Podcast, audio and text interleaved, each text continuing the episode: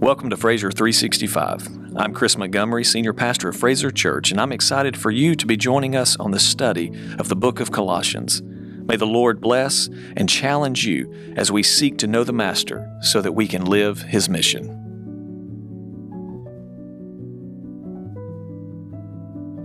This is day four of Your New Life. Today's title is Faith and Love That Can Be Heard. Let your faith roar so loud you can't hear what doubt is saying. Live loud. Today's text is from Colossians 1, verse 4. Since we heard of your faith in Christ Jesus and of the love that you have for all the saints. Mark Tidd of Webster, New York, describes an experience from his college days. An old man showed up at the door on the back of a house we were renting. Opening the door a few inches, we saw his eyes were glassy and his furrowed face glistened with silver stubble. He clutched a wicker basket holding a few unappealing vegetables. He bid us good morning and offered his produce for sale. We were uneasy enough that we made a quick purchase to alleviate both our pity and our fear. To our chagrin, he returned next week, introducing himself as Mr. Roth, the man who lived in the shack down the road. As our fears subsided, we got close enough to realize it wasn't alcohol but cataracts that marbleized his eyes.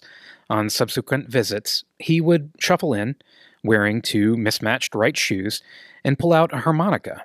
With glazed eyes set on future glory, he'd puff out old gospel tunes between conversations about vegetables and religion. On one visit, he exclaimed, The Lord is so good. I came out of my shack this morning and found a bag full of shoes and clothing on my porch. That's wonderful, Mr. Roth, we said. We're happy for you.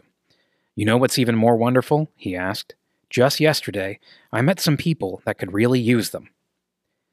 Thankful people leave a permanent mark on this world. They know how to live by faith and love others.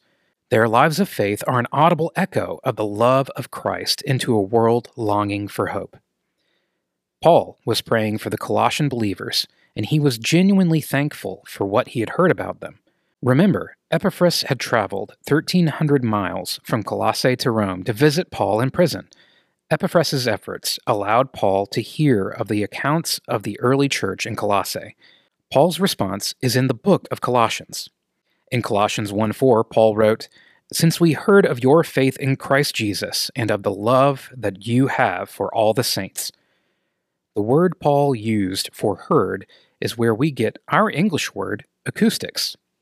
Paul heard about their faith and love. Their actions of faith were heard over a thousand miles away. That's some pretty good faith acoustics. The word for love here is agape. God's unconditional love was flowing through them to others. They were loving like Jesus in their world, and it was talked about in Rome.